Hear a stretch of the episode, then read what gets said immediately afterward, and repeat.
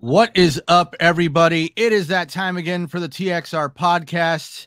And I am your host once again for this podcast. And yes, we are 15 minutes late because apparently I don't know what DM I'm putting the damn link in. So, yes, welcome to my world. but let's have some fun tonight. We got some great topics to cover. Uh, Invader will be back next weekend for sure. But until then, uh, you guys get me and our amazing guests, which we're going to start off right now with. Uh, let's talk to our first guest first, right here, Mr. Otheory. How are you doing today, and what are you playing? Uh, hey, hey guys, thanks for having me, and uh, I'm fine. I'm happy because in the past couple of days and weeks, something good is happening, and my my spirits are up. So far, I've been trying to finish Jedi Survivor and uh, I've been having such a good time. It's just so it's just so improved upon the other one, and it's just fun. I'm just taking my time and taking in the scene and enjoying a good Star Wars game. Yeah, I'm trying to. Uh, I just started playing that myself. I'm not too far in the game, but yeah, there's definitely some mechanics there that I thought were great quality of life improvements, and also just I mean, the overall like the I was not expecting uh, a build uh, a build mechanic in the game for. I'm not trying to ruin it for anybody or going to like spoilers on that, but I was just saying like the mechanic of of basically what takes place on like the second planet you go to and you start reuniting with one of the member the the members from the first game and you find out you're going to help him improve upon the situation he created over there. You're like, wow I was not expecting that it, mechanic. It's just it's just beautiful. These guys have just out, outdone themselves. They've actually improved every single thing from Jedi Survivor to this. And it's just beautiful. Everything, storytelling, gameplay, every single bit of this is perfection. The funniest thing is the droids. The droids are so much funny. They remember, uh, they remind me of the Unggoy in Halo, very funny dialogue, and it's just it's just charming. It's just something nice to see that a little bit of Star Wars is actually going well, and it's actually fun to see because Star Wars hasn't been in a good uh, good place right these days, and this is very nice to have. The one thing that shocked me was I remember the first game came out, they were very against uh too much dismemberment when it came to like human the human form and living creatures. they had no problem with it with with robots and stuff but this one you could really you can walk up to like an animal that like one of the enemy animals and actually just cleave that thing right in half right down the middle and you're just like wow that was pretty graphic it, it is many people wanted that on humans but is is Disney doing oh, yeah, it, that? It is definitely yeah. dumbed down for the human, but still, I mean, like when you watch a storm yeah. a stormtrooper's arm fly off, you're like, wow, that was different. Yeah, yes, knowing how very kind of reserved they are, this is very very well, well welcome. I was even surprised they actually allowed some bit of dismemberment in some fashion on people. It's it's nice. It's all we actually asked for. It was missing in Jedi Fallen Order, and everything is here. I mean, Respawn, they've done some amazing stuff, and I'm just, it's just nice to see. Oh, definitely for sure. All right, moving on to our next guest, Mr. Crow. How are you doing today, and what are you playing? I'm doing pretty well. Um, lately, I've been playing uh, a game called Kart Riders. It's pretty much a Mario Kart clone. It's a lot of fun, especially if you get a nice group of people together and you can do some custom races. Uh, I also recently started playing a game called Warlander. I don't know if anybody's ever played the game called Happy Wars, but it's a lot. It's similar to that, but a medieval theme to it. Oh, it's definitely a lot of fun. That's free to play, right? Yeah, both of them are. Well, I know KartRider, but I think I know the game you're talking about, Warlander. As a matter of fact, I think I just watched a trailer for it this morning. Oh man, it is a lot of fun. I was a lot of these games I'm very skeptical about, but it's nice. It's a 40 v 40, uh, almost identical to Happy Wars, but like I said, with the medi- uh, medieval theme. Right on. All right, moving on to the TXR regulars. Let's first start off with Mr. Crusader, our favorite Garrus uh, enthusiast. How you doing today, good sir? And what have you been playing? I'm good. Uh, I finished um, Ghostwire Tokyo the day before they released that performance patch, so that felt great. Um, literally, I finished it the night before. Um, I really liked the game. Uh, my my complaints were that it, didn't have, you know, that it had weird performance uh, issues and weird um uh sound issues where like the sound would get real awful if like a lot of combat was happening. And I thought it was my sound bar and then it happened with my headset and I was like, "Oh, it's the game." Okay. Um so but I really really did like Ghostwire Tokyo. Um uh once you get the abilities and like you get some synergies going, it's a lot of fun. It is really a drudge at the beginning when you have like nothing and that that that is like a a lot of games that implement skill trees fall into that pitfall of game design where instead of the skill trees enhancing an already baseline fantastic like combat experience the combat experience becomes fantastic through the skill tree which if you don't allocate perks points fast enough then you, you've created a very bad first impression for your first few hours and that that that was like my first few hours of the game but like towards the end i was like yeah this rocks um, other than that, I was playing some adult Legos this weekend. So we were building a computer for someone. That was a lot of fun. I was gonna say adult Legos. What kind of freaking fantasy? no, adult. it is. It is. It is. Uh, uh, you know, like three thousand dollars of computer parts putting them together over a Saturday for someone who doesn't really. He kind of knows how to put a computer together, but not really. So my, a couple of our friends, we, we, we go out and we help our friends put their stuff together. So that that, that was fun It's always fun to build a PC. Yeah. I always, I always want. I've always wondered, should I take a crack at it? I, I know enough to get myself in it, trouble. I don't know enough to get myself out of a serious situation if I um, create it's, one. It's really not. It's really not that hard. the the The biggest part is making sure you're buying parts that are all not only compatible with each other, but actually fit in your case nowadays because the size of the graphics cards. that um, right. I just get more worried about like dismount like lining the pins up on a gra- on a oh, graphics uh, thing. If you're getting AMD, that's a slight concern. If you're doing Intel, that's like not a concern at all. You literally just have to make sure you're putting it in in the right direction. That's it.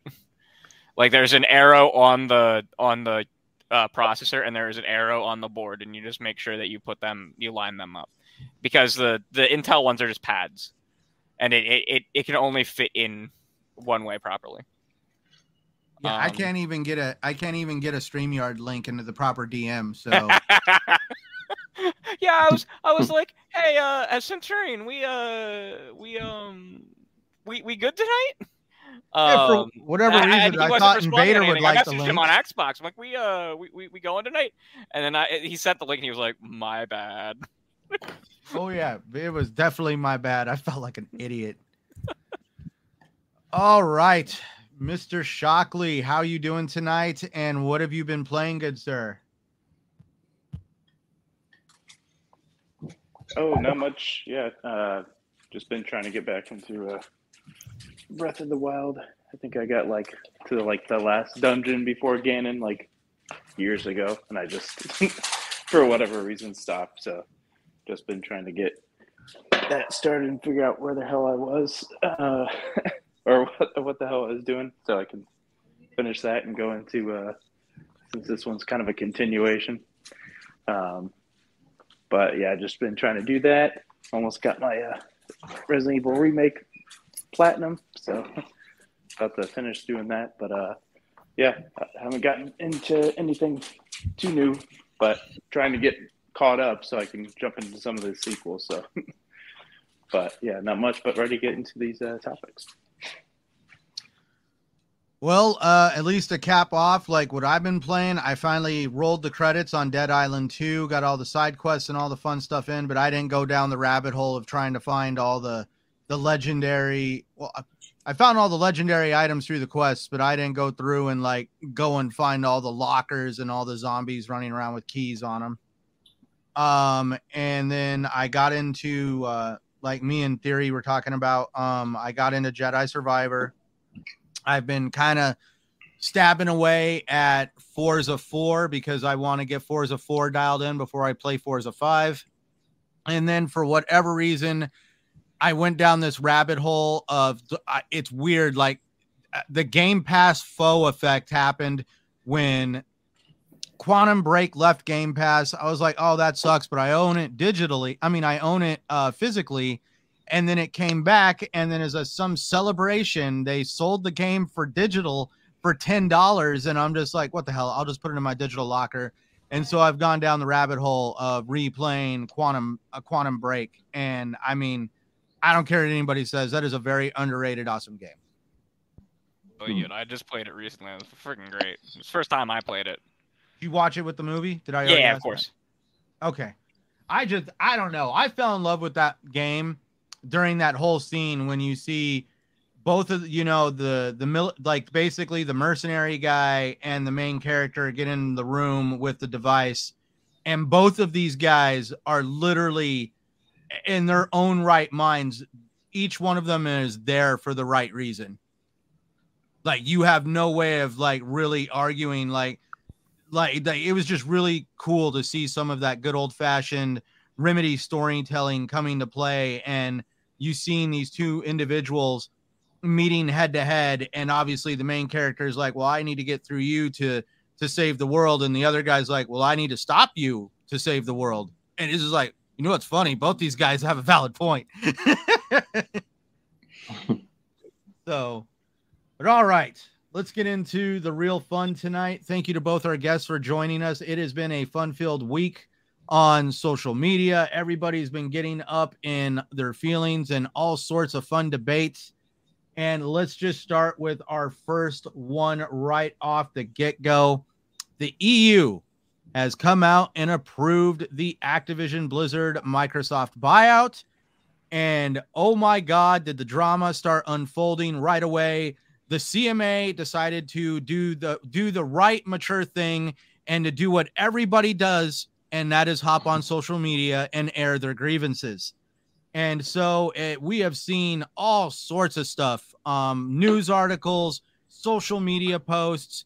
Um, I mean, like literally the whole internet has been on fire on how they feel about the situation and really what is going to happen next. You know, is, the CMA going to be able to hold to their guns? Is the FTC suit even going to make it to its light and day in court?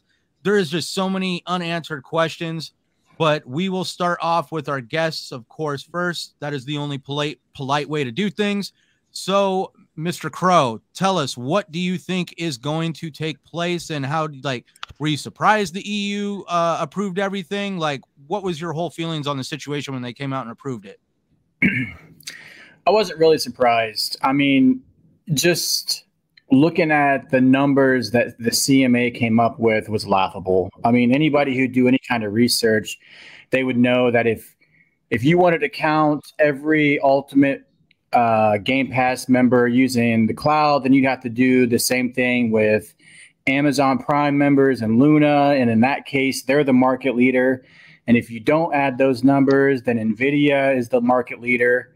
So it's nice to see that not all the regulators are idiots. Um, but what I think is really happening, I think the CMA knows they're in a bind. They're they're going to get overruled, and I think the whole point of this is just to drag out the process at least until July to where they have to renegotiate that contract.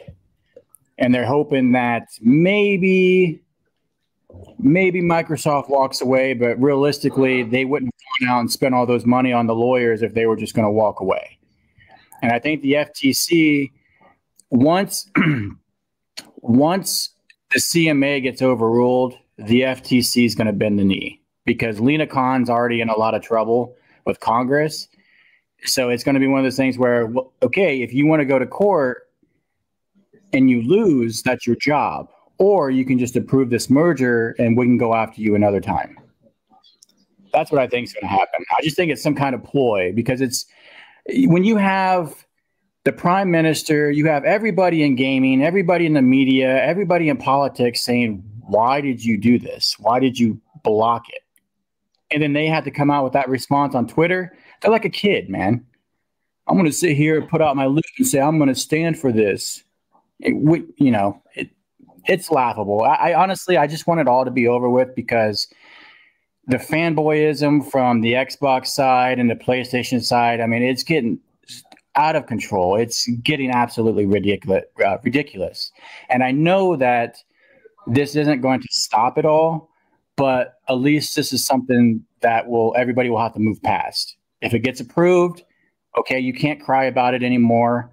If it doesn't get approved, then you can cheer for a little bit, but then you'll just jump on to like the whole Legend of Zelda or not Legend of Zelda, the new Zelda game where everybody's crying or where the fanboys are laughing because they Nintendo's charging everybody seventy dollars for quote unquote 2013 graphics. I mean, come on, it's like stop. I mean, that's what that's all I got to say. I just I want it to be over with for the sake of not getting on Twitter and seeing 20,000 things about misinformation about the merger that it's going to go through or it's not going to go through.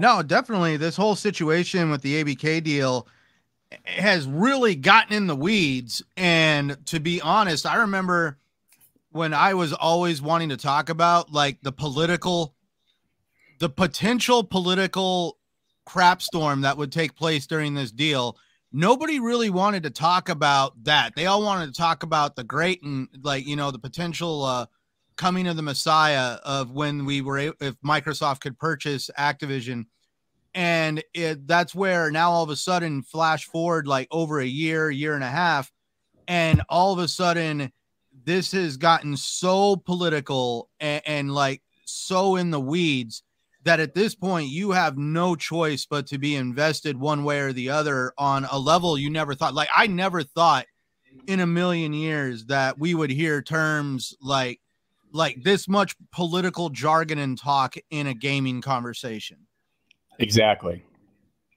But let's move on to our other guest, Mr. Theory. Tell us, uh, were you surprised by the EU approval? What's your whole opinion about the whole situation? Yeah. Uh, well, uh, before we got this, well, amazing news, it was a lot of bad, really, really bad talk about Xbox. It was as if Xbox was going to go out of business every single day.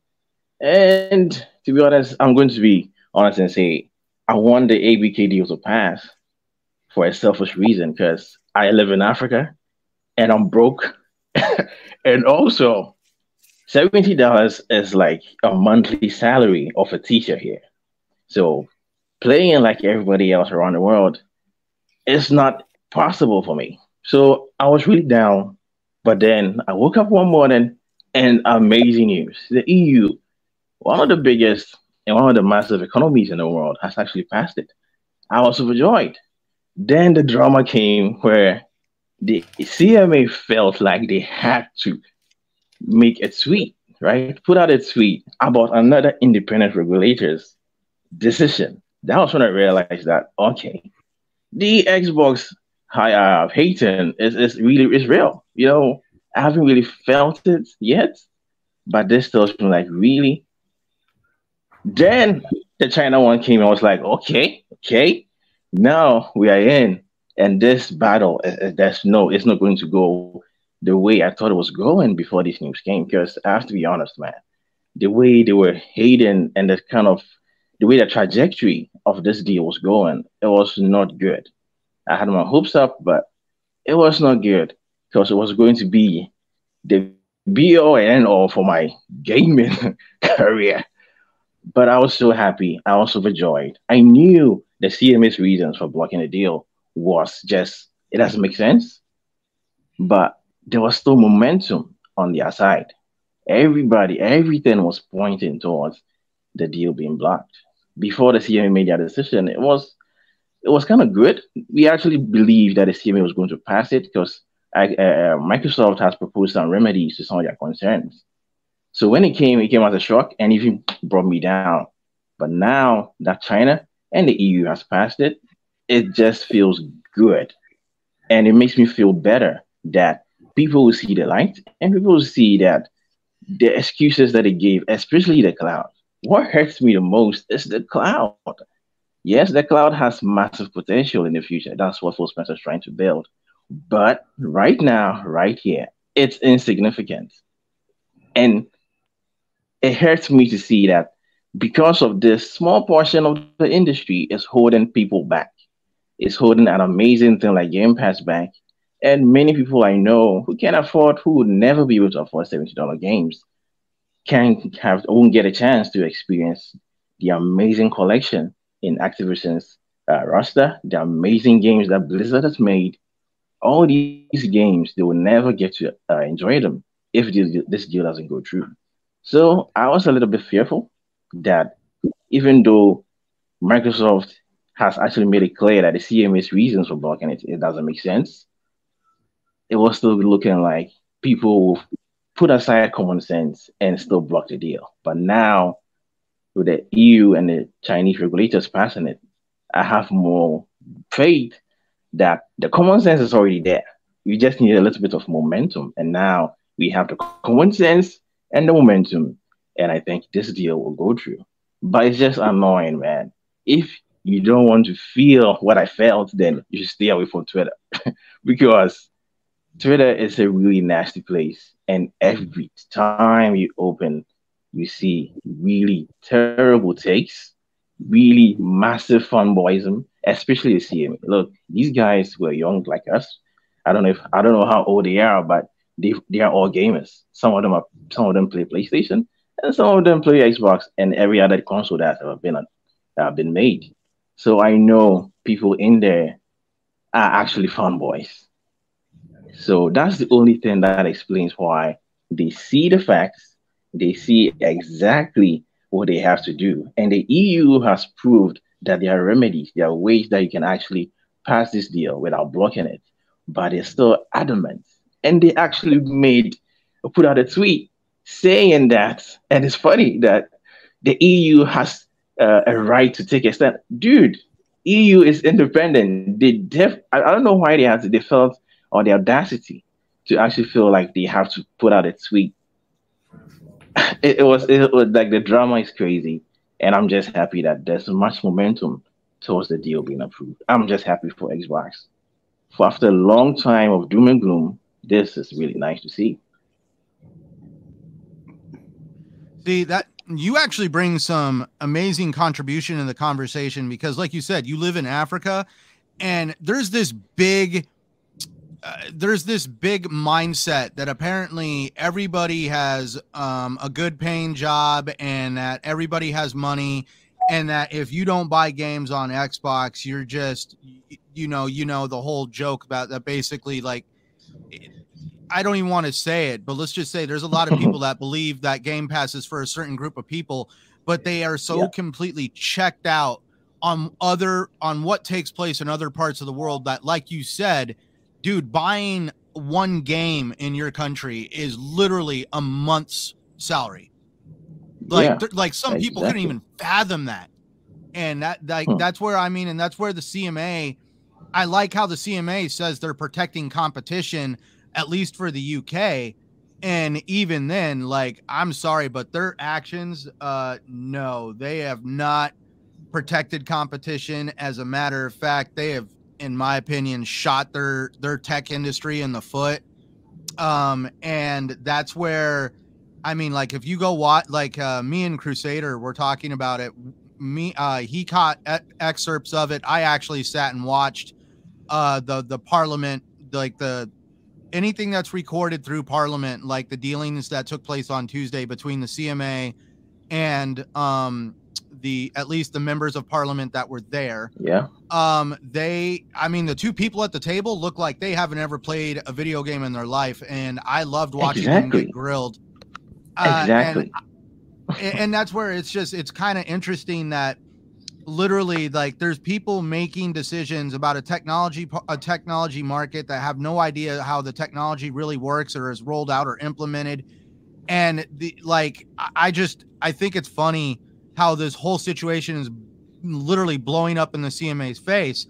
And I have my own reservations on it. I have a good friend that lives in the United Kingdom. Uh, we had a conversation about it. He did, um, you know, I feel bad because, yeah, he did feel a certain way about me bringing up Brexit. I'm not going to say that word any other time during this podcast out of respect for him. But I mean, there has been a little bit of division between the UK and the EU about certain things. And like the gentleman said, that uh, rep- one of the Brit- uh, British members of the government, I forget, it was like the the oh my gosh, what was the Mr. Hunt? Who? What is his position, Crusader? I I know I have it written down. So he is the head of. I'll, I'll find the the He's like exact their- term. he's like the one of their econo- finance officers. The- yeah, like the the. It's an economic related office. Let me.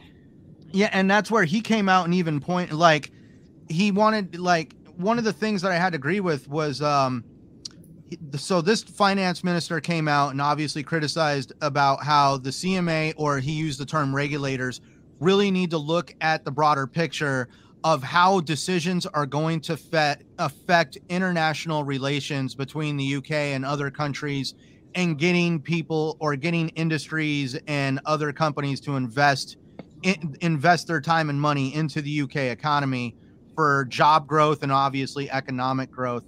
And Florian Mueller over on FOSS Patents made a good example of saying that even though the EU and the CMA do not do not directly compete with each other, the UK and the EU compete with each other by trying to get companies to go into their regions and create jobs and economic growth and everything that comes with that. And we have already seen a large number of company like even activision has come out and said that they're actually going to refocus some of their efforts over in europe to eu regions and that they aren't really wanting to invest heavily in the uk anymore. We saw the crown jewel of the uk tech industry arm decide to forego uh, listing themselves on the london stock exchange in favor for the american stock exchange uh, there has been a lot of pushback from at least the tech industry on wanting to pursue any kind of growth in the UK. And that has created a situation where the CMA got grilled this Tuesday. And literally, the, the gentleman that was there representing Parliament, whatever his position was, w- asked them a yes or no question. Do you guys think about what you are do- think about how your decision can affect our international relations? And he actually got frustrated with them, and almost like you could tell this dude wanted to yell at them, but the cameras were rolling, Mhm. and they were not wanting to give him a straight answer for the yes or no question he asked him. But what Yeah, do you so- think, Crusader? Yeah. So the the name Jeremy Hunt is the Chancellor of Exchequer. I I think I'm saying that that that word correct. I, I, I listened to a pronunciation. I believe it's Exchequer. He's essentially the second minister. He reports directly to the prime minister, right? And he is the head of His Majesty's Treasury.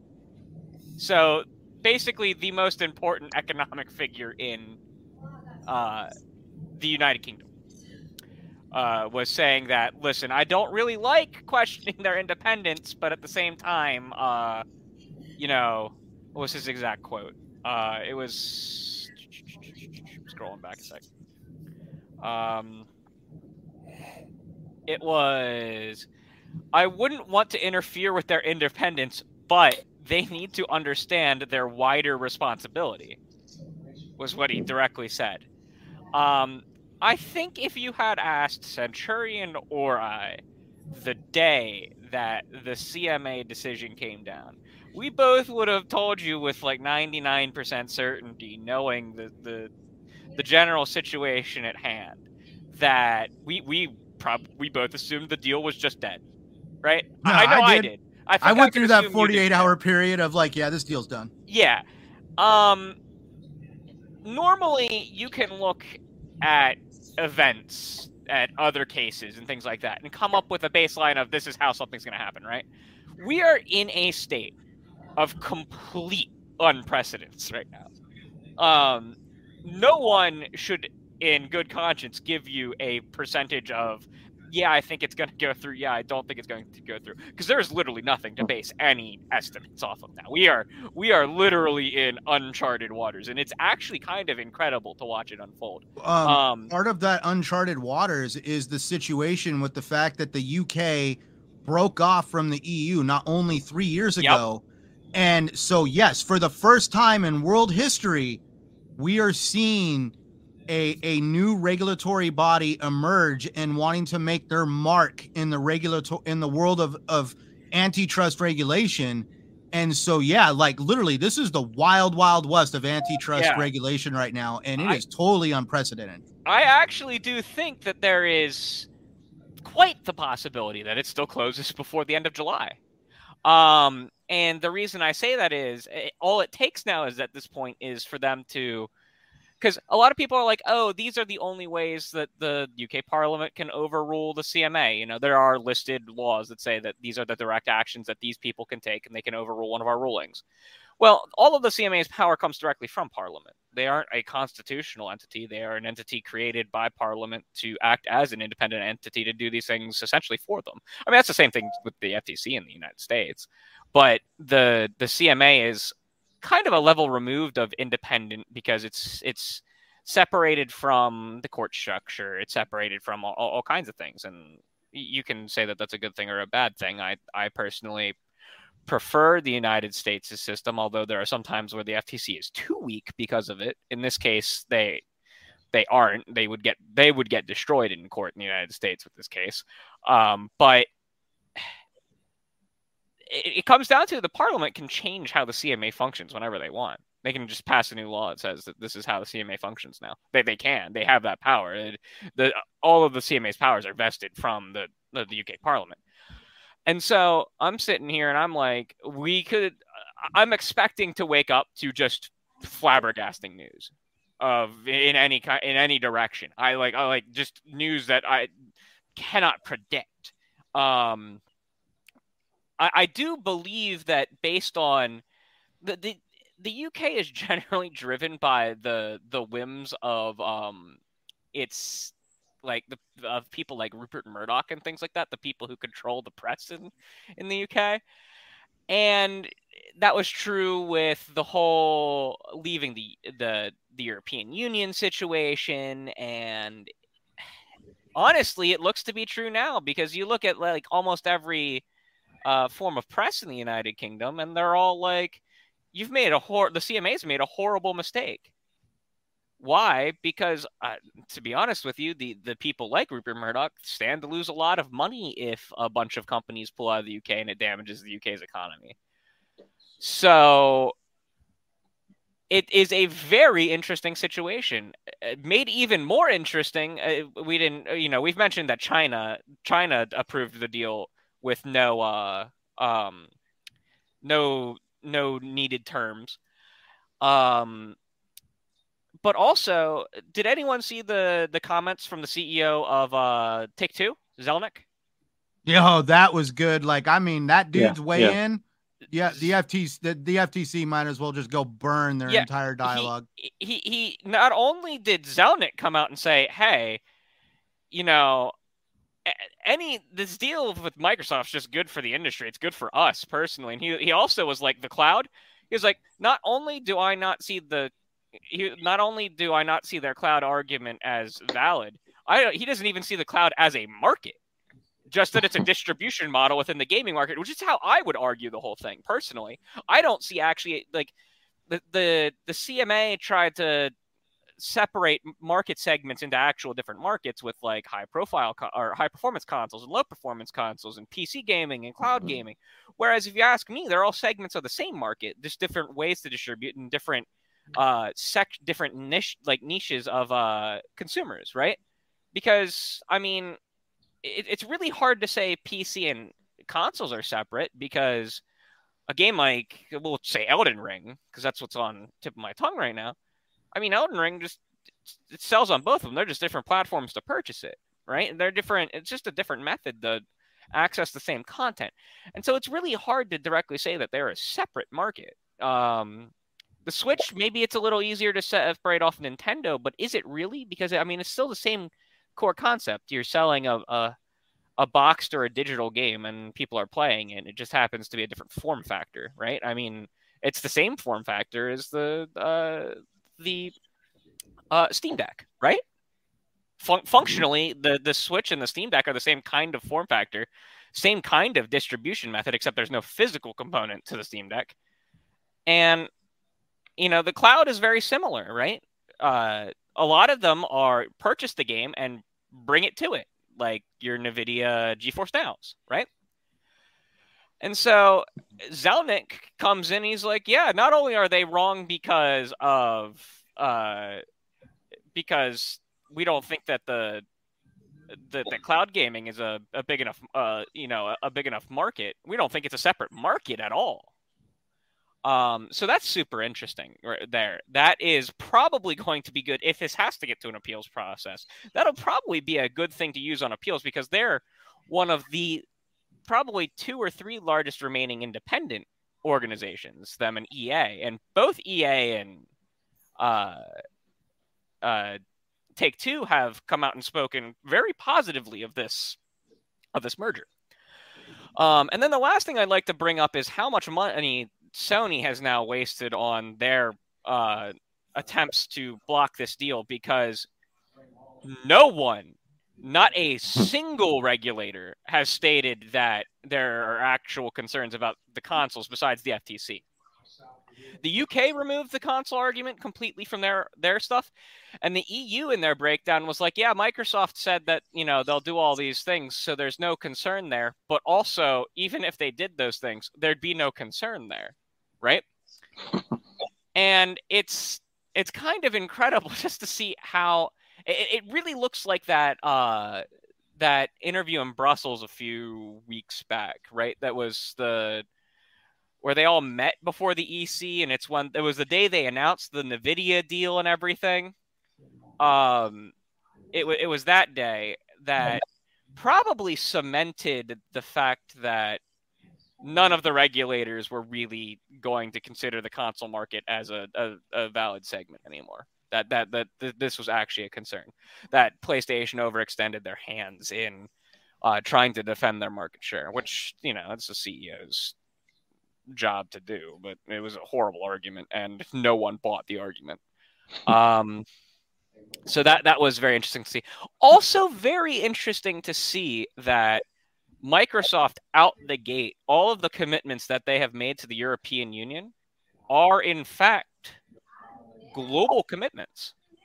Brad Smith came out and said directly that any commitment they've made to the European Union is going to be applied everywhere, even though they're only legally bound to do it in the European Union, which is which is also pretty cool.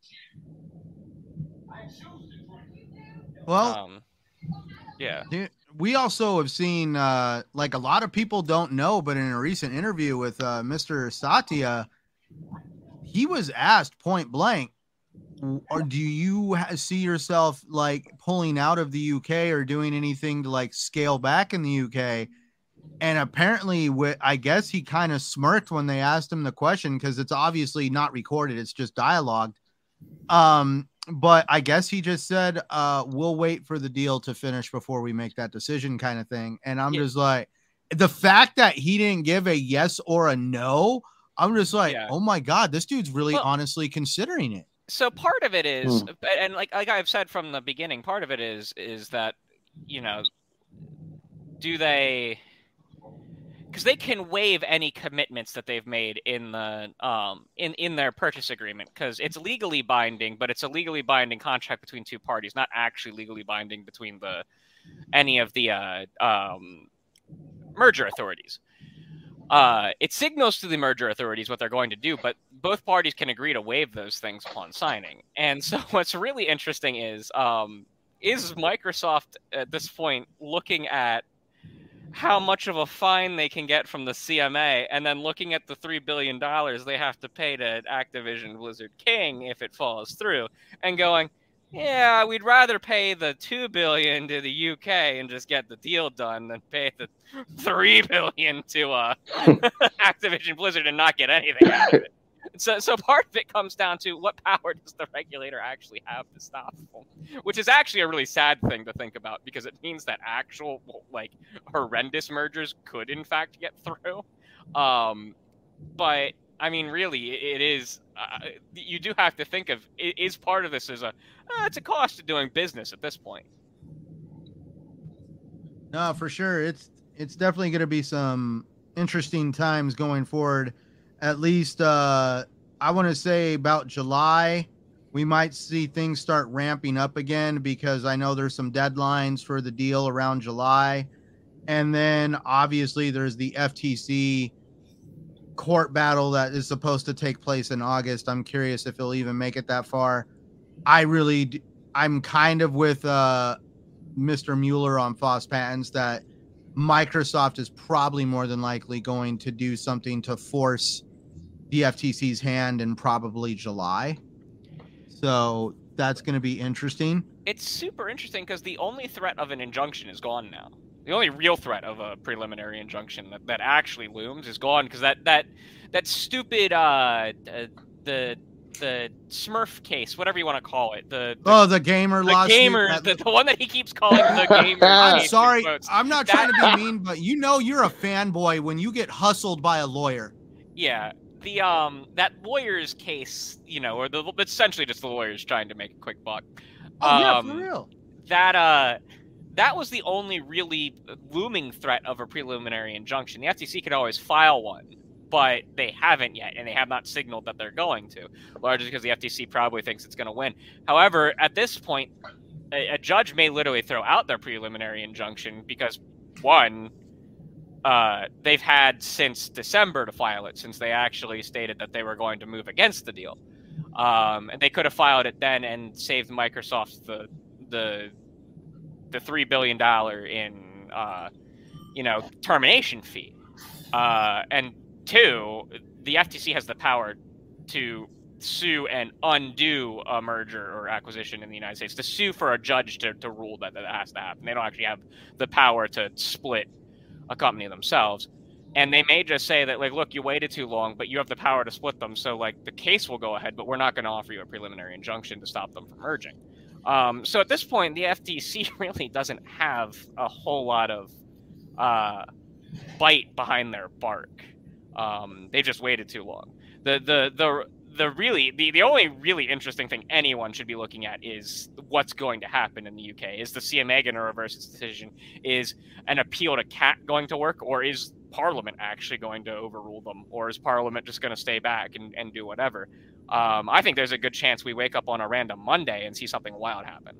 I don't think it'll be this Monday, but I, I, think there's a good chance you wake up on a on Monday, early June, see something wild happen. And it would actually be crazy if something wild happened in early June. That that would be that would be nuts. You know, I see at least Parliament pressuring CAT to pressure the CMA. Uh, obviously, it would happen behind closed doors because I mean the FT, the CMA loves behind closed doors. In in their interview with Parliament on uh, Tuesday, the parliament member actually demanded that they uh, go into detail about their meetings with the FTC, and it was it was literally, well, we weren't supposed to be talking to the FTC, so we didn't really talk to them very much. So not much was discussed. What was discussed? We don't want to get into it. When did you guys discuss things with them? We don't want to get into it. And like literally, the guy's like, "Do you want to discuss this in front of the cameras or in private?" And she literally like was like we would like to discuss this in private. And I'm like, really? Because you guys know damn well you guys were talking yeah. to the FTC when you shouldn't have been. But, anyways, so Shockley, let's hear you weigh in on this whole conversation. I'm curious on what you think. Shockley? Me? Yep. Shockley, you there? Can you hear me? Yep, I can hear you now. Oh, yep. okay, cool. um, yeah, exactly what you were talking about. Like when I was watching that. Uh, one sec.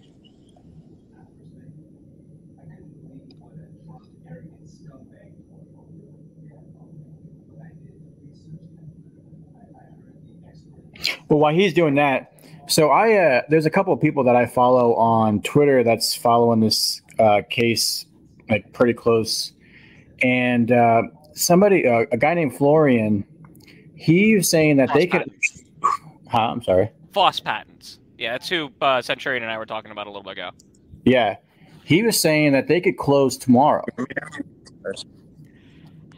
Like In- they could close, in- they could close the deal, but then uh, another guy named Post Up, he was saying that in the agreement for Microsoft to purchase ABK, they needed four specific approvals from uh, the U.S., China, EU, and the CMA. Like the rest of the people didn't really matter. Or the rest of the countries didn't really matter, but if they didn't get that, they couldn't go through. So I don't, I don't really know what's going on. So that is correct. The agreement was the agree in the terms of the agreement. It says there can be no pending litigation from the FTC, and they have to have approvals from the CMA, um, the EU, and China.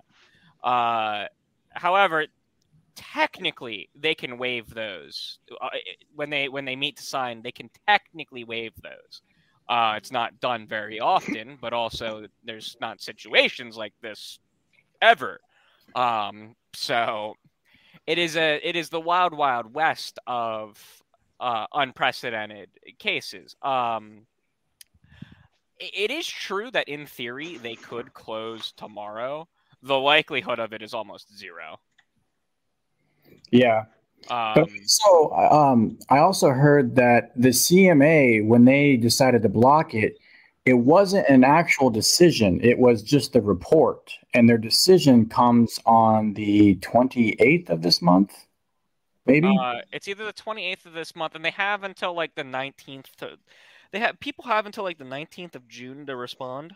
yeah. Um, it technically they can change their mind. I don't think they're going to change their mind without the either CAT or because if CAT intervenes, then the CMA has to reinvestigate with a totally different panel within inside the CMA. Um, if uh, and CAT can also make stipulations that they have to take into consideration either new evidence like the gentleman from take two or they can basically say hey you did your math wrong when you when you created your market for cloud gaming and you need to create your math based on based on these numbers that we give you or the way the math should be done Yep. CAT can actually have a little bit of say so on how they review the process CAT can also say it doesn't go back to the CMA and they just uh, cancel the CMA's decision. This has never been done in history, but they do have that power. Um, no, it's never happened in a merger case, but there's a lot of this weird neverness happening in this case. So, like, it is not something that should be ruled out. It is also not something that you should expect to happen. Um, uh, and i- i- yeah, there's just a whole lot of a whole lot of craziness. But yeah, I would not. People are like, yeah, it could close as early as the 22nd. Well, the 22nd is the date that it could close as early as, is because that was when th- that was the date that the judge in the gamers case had to decide on whether a preliminary injunction could be issued or not. Um, that's why people are saying as early as Monday, but actually, technically, it was as early as yesterday because the judge came back. Was it yesterday or the day before? I think it was Friday. Yeah. So technically, they could have closed as early as Saturday. They're not going to. Like, like I said, uh, it, just because there's the technicality of it, they're going to wait as long as they physically can to actually get real approvals or actually get the the UK to over like like either CAT to to send it back or to have um uh you know the parliament overrule something or to have the FTC drop their so, you know, they'll, they'll actually try to wait to make it look as proper as possible w- before actually taking a drastic measure. So that's why like I, I like I wouldn't wake up tomorrow and be like, "Ooh, it could happen today." Don't, really don't do that to yourself. Oh, no. um, I'm just CM, the C, uh, the CMA also uh, the they have not been able to appeal the deal through CAT and the CMA yet because even though the CMA did give their fine their the report on their final fi- on their you know final findings at the end of April the big problem is is they have not submitted that report to parliament yet and until that report is submitted from what I've heard the appeals process is not allowed to go through until CMA finalizes their decision. Um, CAT can also rule that portions of how they um, looked at things are not to be used.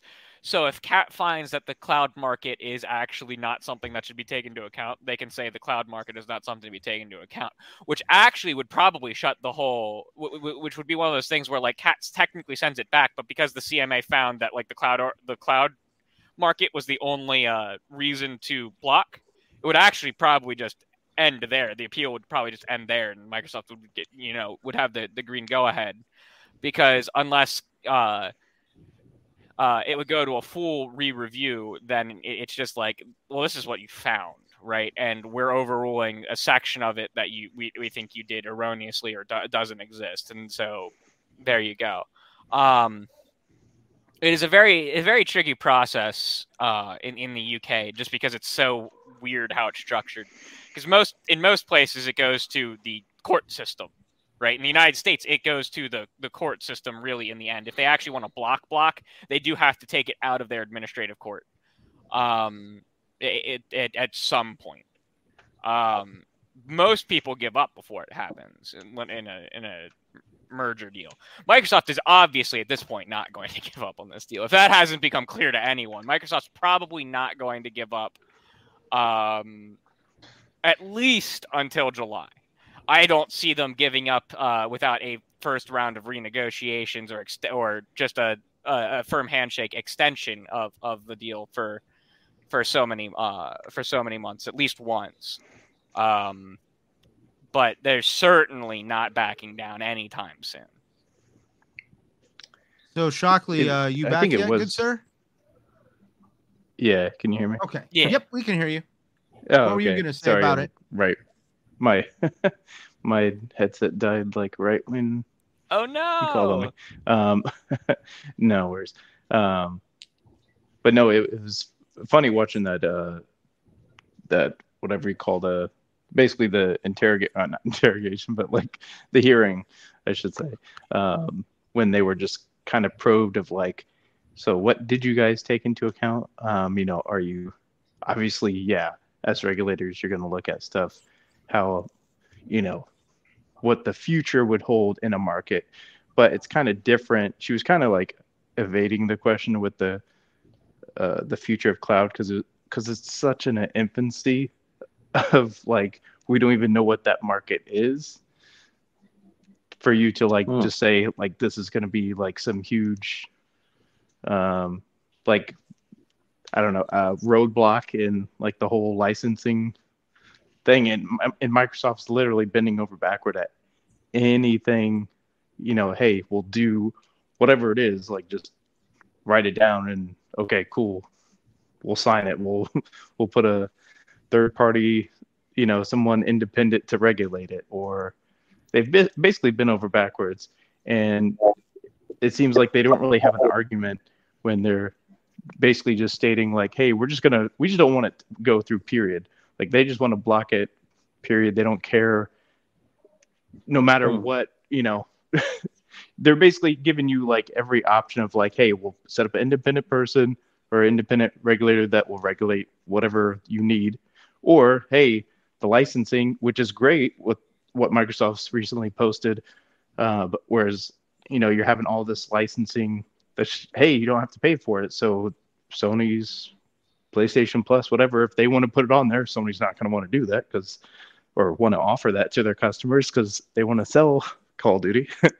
Um, but if they wanted to they could put it on there and not have to worry about all the licensing that they're going to have to pay out the ass to you know what what would have been possibly you know to microsoft. Microsoft was probably looking at that to begin with as hey if we can get this through then shit we're to make a, a ton of money. But uh i did find it funny that how they kept saying how you know there's this big holier than thou like independent you know this is how we regulate this is why we're such a you know great you know uh reg, you know regulatory body. Because you know this is how things work here and this is how we're going to protect our customers or um, our you know uh, citizens whatever but then when the eu puts their decision they just try to like shit all over it and like, no, th- this is wrong. I'm like, you, but you don't regulate them. You remember Brexit? Yeah, you guys are completely separate. I don't know about the CMA before, you know, when they were somewhat in union, if that was a thing. But I'm just saying, like right now, you don't regulate them. So why even? Why are you telling them it's wrong? Maybe they said it was. Right. How is it? How are you going to tell them that it's wrong? Plus, you don't have any say. So what's the point of? You're just. So that's where it kind of gets me at. Uh, hits me at a wrong core of like, you just don't want it to go through. You don't. It's not about. It seems like you have like an agenda of like, hey, we think it's wrong, and then no one should be able to pass it in the entire, you know, Europe, the world. it just so now it just seems like there's something else here. It's like you're just wanting to get wanting to wanting to take down a corporation, like, just for the shits and giggles, like you know, or just to see like, hey, we're we're fighting back against corp. Like I don't understand what their whole mm. get is because every everything Microsoft's laid out seems like, hey, it, and which is cool. They're putting pressure on Microsoft, and Microsoft keeps like, hey, cool, we're doing all these other cool things, doing all these deals where, hey, this this wouldn't have been happening to begin with if we didn't do it, if we didn't join uh, with a- Activision Blizzard, they wouldn't be offering these free licensings for cloud. Like that wouldn't be happening. So this is a win for gamers, but you're kind of stopping that from happening. So at what point are you actually protecting the custom, you know, your citizens, or you're just they keep saying you're going to hinder, uh, like you know, uh, innovation or create creativity. It seems like you're stopping. You're the ones that are hindering it. like if, if you're you know worried about this whole cloud market and Microsoft having control, like well, it's not even going to be. It's going to stay a small market, and it's not going to grow. Just like you were saying, hey, you were worried about it not flourishing. well, it's not going to flourish if this doesn't go through. Microsoft, it's going to Microsoft's the you know big piece of it because everybody else, big tech companies like Google that have tried haven't done anything. Amazon, another giant company, hasn't done anything. Microsoft's really the only one there, so it's just going to stay being them, and you're not going to see this fluidity of IP and free licensing deals of all these you know giant IP that are under the Blizzard, King, Activision umbrella, plus Bethesda, all these others that you could be seeing. That's that's going to help that IP going license free all throughout different cloud uh, subscriptions, like all through the world. That's going to help. That's going to be a big push to make that industry or that market or whatever that distribution uh, idea flourish. You're the one stopping it, so I don't understand. but we'll see what the appeals process goes through and see what they can do. Obviously, it seems like it's a slim chance from what everybody else has been saying. I think uh, one guy on uh, uh, what was it, uh, Gaz podcast that uh, I guess he has a lot of expertise on like these hearings or these things going through or not. So, but I, I wonder what they'll do uh, as far as like what they we're asking Satya and Nadella, like, hey, what what are your plans if this doesn't go through? But I mean, I don't I don't know if they do anything crazy like drastic, but maybe they could possibly. Um, Crusader might you might not you might know more here as far as if they could just like, hey, put everything to go through, just not like the cloud part, or maybe just not, hey, Activision just is gonna be its own thing in the UK, it's just selling like it normally did. So and we'll just have the cloud. I can only speak the rest of the to world. how banks do things, right?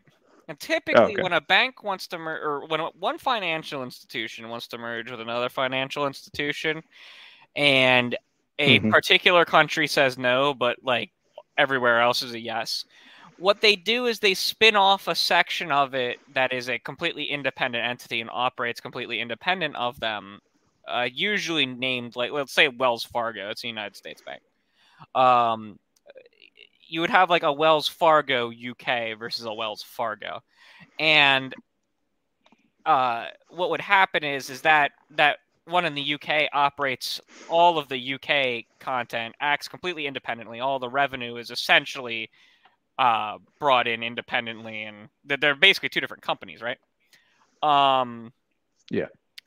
And that is a potential for what could happen here, at least in the short term, that Microsoft could spin off a Activision Blizzard King United Kingdom, and it would act as a publishing unit specifically for the games in the United Kingdom, and it would independently make all like bring in the money and sign publishing agreements and determine what does what, how, and where in the UK. Because then, at least as far as the UK market's concerned, literally nothing has changed. Um, that is a technically a possibility as to what could happen. It's a very complicated one, and most companies don't like doing this if they don't have to.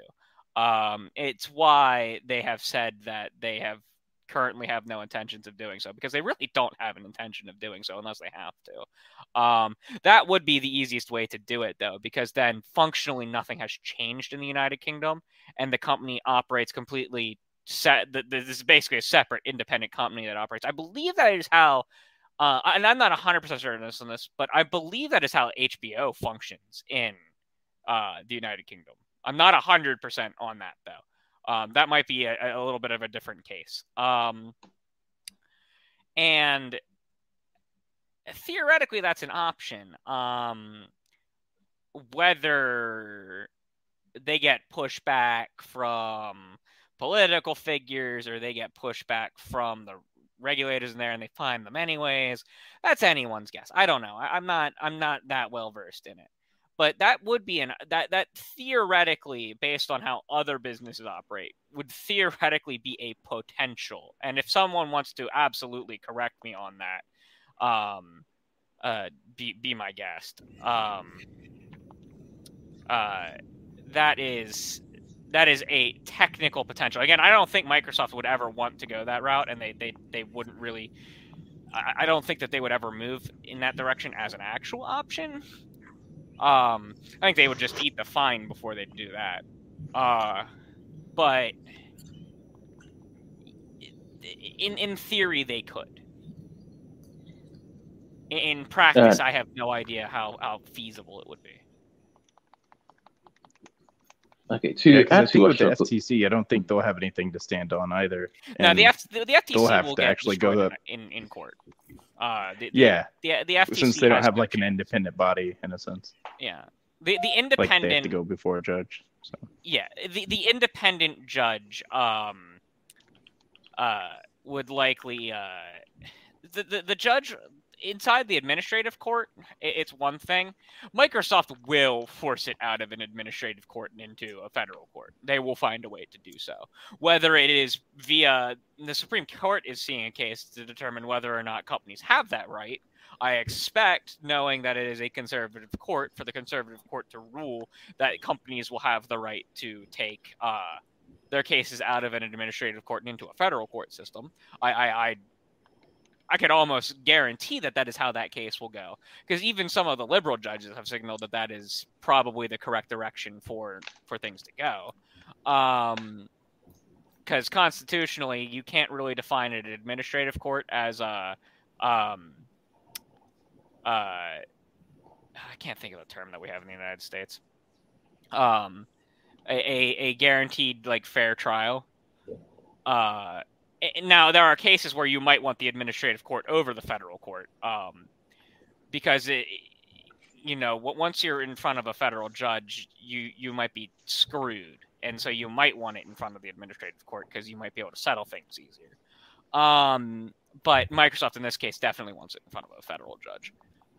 So the the the, the ftc has really no shot in the United States at defending this the, the, the, case that they've laid out because they've laid out the, the, the United States antitrust law does not like um, uh, small segmented markets. It they like very large and openly defined markets, right? The gaming market is the market we're talking about here right? But a lot of the times, in order to either defend your merger or to defeat a merger, sides will attempt to define themselves as a small portion of a market, right? And that's where we've seen these things like high performance console market or low performance console market or cloud market come into play. And I don't see a US federal judge buying that those as in, as as separate markets. Just knowing how how they look at look at those things. So, uh, theory, did you uh, were you trying to say something a few a minute ago? Yeah. Uh, to add to what Shockley said about the CMA, the case that the CMA has built is just fundamentally flawed. They just did their math wrong. Their reasons, the whole case is wrong.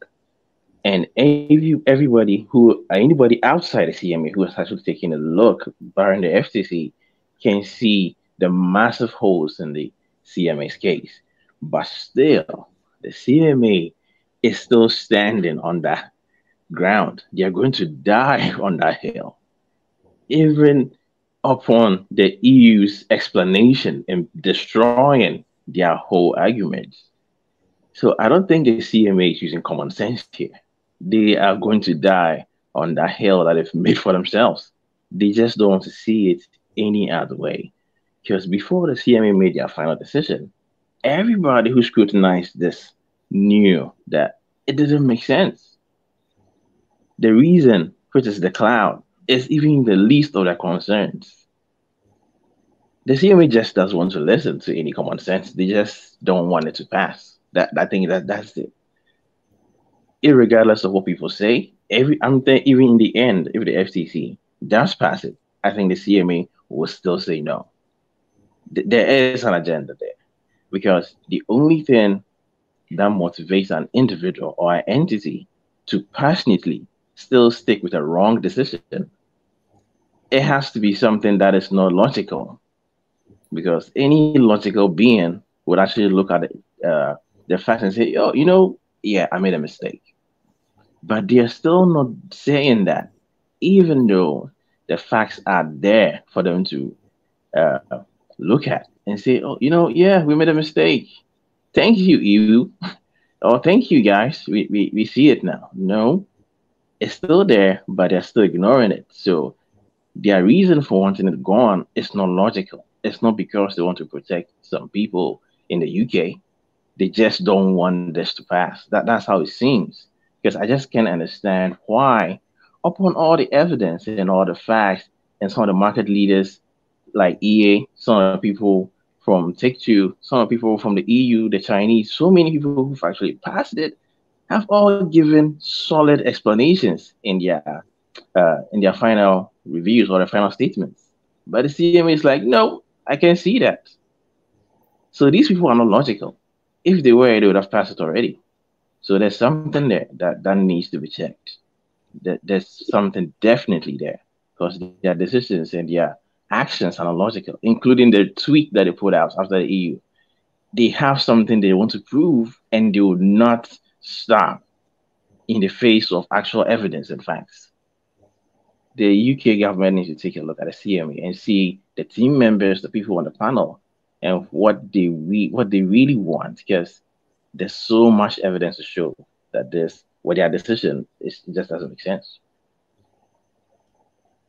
To kind of like, I guess, to add what I want to add real quick. Um, when it comes to the CMA, like how do I say this? So the FTC, if by some chance they do fold or their stuff gets thrown out or the FTC doesn't isn't able to hold up, and yeah, will the CMA die on that sword? That is definitely something to really, really kind of like open dialogue on because this is where, and I say this respectfully, I made this joke that the CMA at this point is like a small barking dog.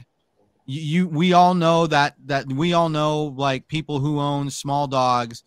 That dog will be loud and act tougher than the biggest dog in the room and i really do feel like this is the case of the cma they they are out to prove to the world that they are that they want to take this newfound independence that they have uh, being able to be as basically the number three regulator in the world outside of the the EU and the FTC.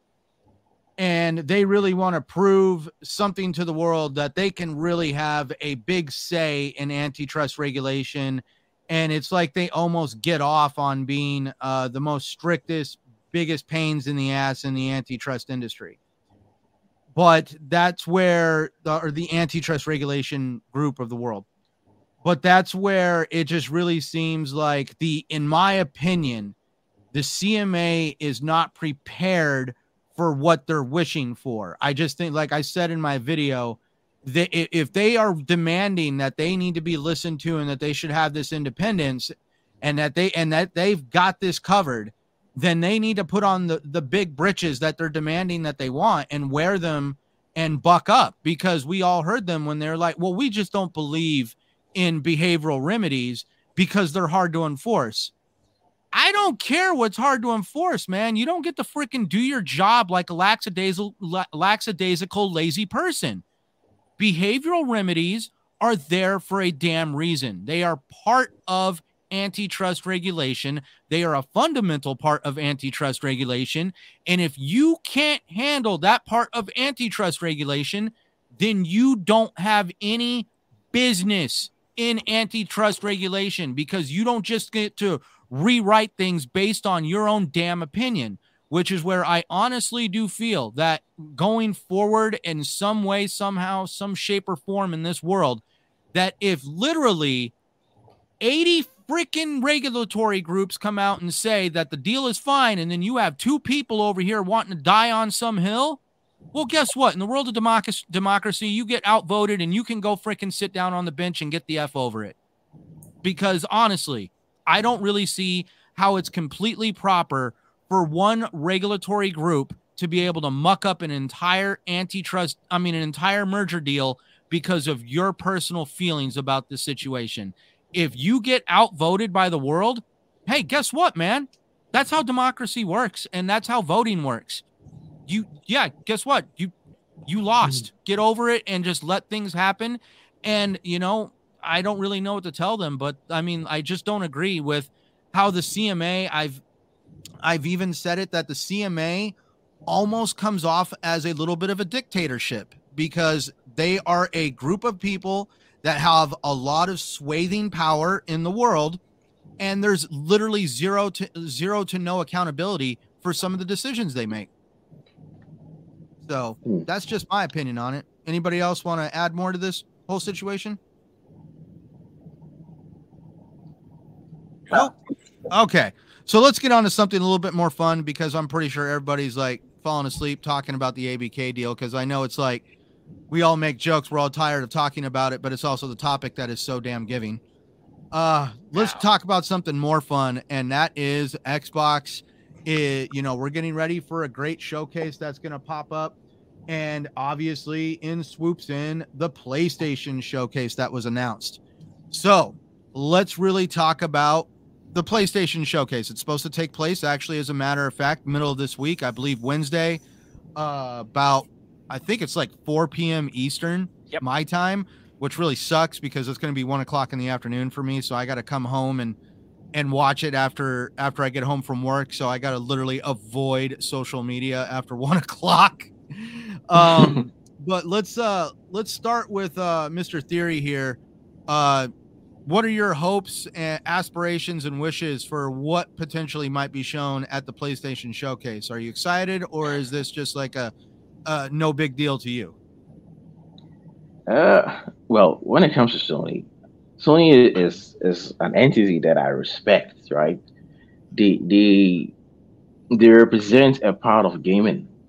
They are resilient. They've won a lot of battles. They are battle hardened. So whenever I see them making certain claims, exact uh, when in the early days of the ABK deal, I respect them, and a lot of games that they make are solid, amazing to be to be more honest. And the only game that I really play on I want to play on PlayStation is God of War, and that game has been out already.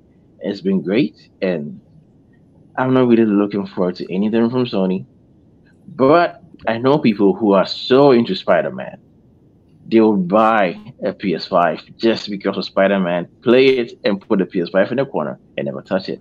So they're looking forward to Spider-Man, and I'm also looking forward to that. It's kind of something that it's kind of second hand expectations that I've gotten from this guy, and I hope the Spider-Man is as good as the first one, and that's what I'm looking forward to. Spider-Man is an interesting character that I'm also a fan of, I don't I don't really like play Spider-Man games, but every time something good comes from it, I just love to see it.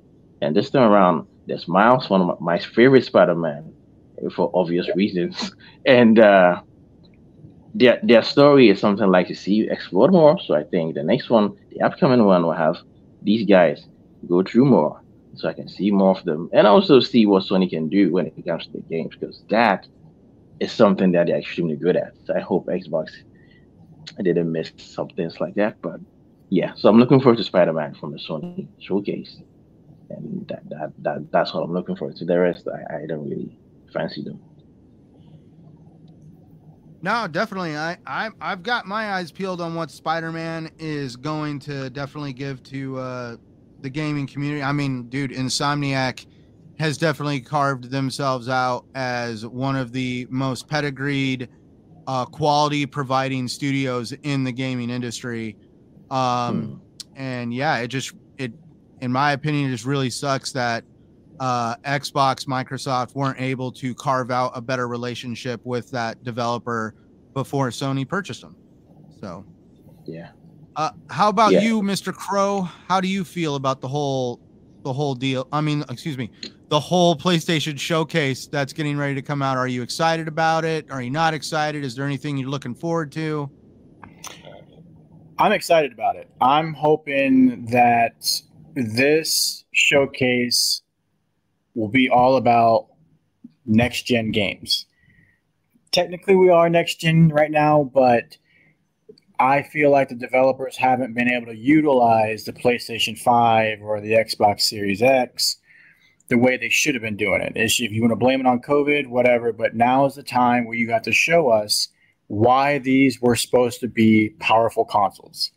I'm excited to see Spider Man because that game is being built for the PlayStation 5 I'm also hoping that they show Twisted Metal. Twisted Metal was one of my favorite franchises on the PlayStation.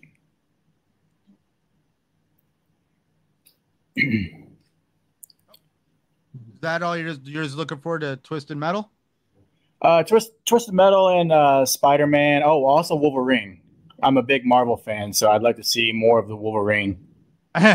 we're we're making jokes on gaming beyond the box that uh, for this trailer for wolverine instead of seeing his hand you get to see the side of the back of his head and then that's going to be the end of the trailer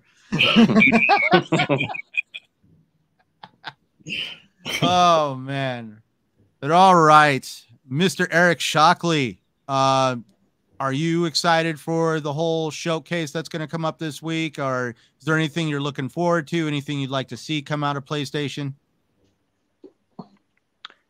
yeah, I'm definitely hopeful.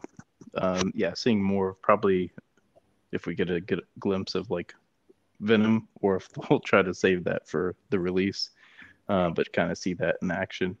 Um, it'd be also dope. I'm hopeful. I don't. Obviously, this would probably be way too early, but they definitely got to make it so there's like some DLC to play as Venom. that would be sick. I just remember doing that with the like the Ultimate Spider-Man days back on the uh, like GameCube, PS2 era. Um, but that would be dope. But yeah, definitely seeing some Wolverine in action to see what, because obviously the, like the last time we saw a Wolverine game was yeah that pretty much like that. Well, no, we had one uh that one with the Hugh uh that horrible uh Wolverine movie, um, the one on the 360. But the game was actually is pretty good. I've definitely recently played that actually on the PS3 and 360. That version actually was pretty cool.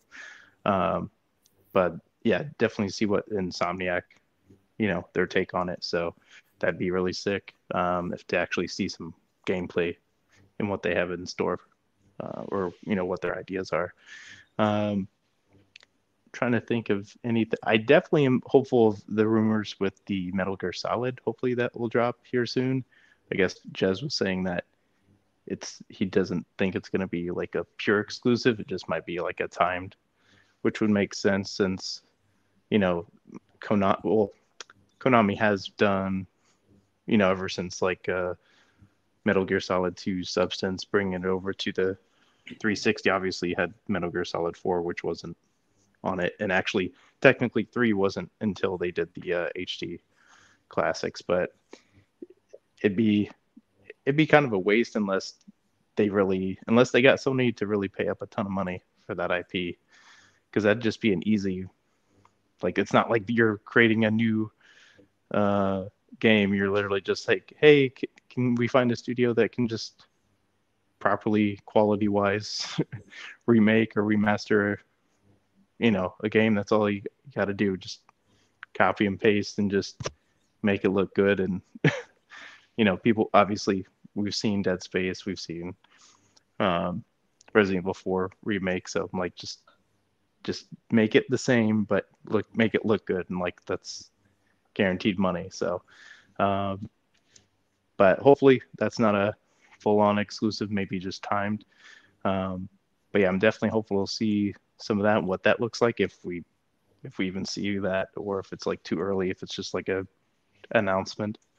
Um but i would definitely say that and then uh castlevania because we haven't seen any castlevania games for ages probably since also like the ps2 era. Um was like the last ones i can think of where you actually had like a 3d take on it um like in a 3d space. So um whether or not that one's you know full on exclusive. I don't care that that would be uh, definitely sick. So i would say probably those two Kon- konami uh, games and then either wolverine and um, you know maybe if they get a glimpse of hopefully at least get a glimpse of venom like whether or not he's like being the antagonist of like just him in the uh, world.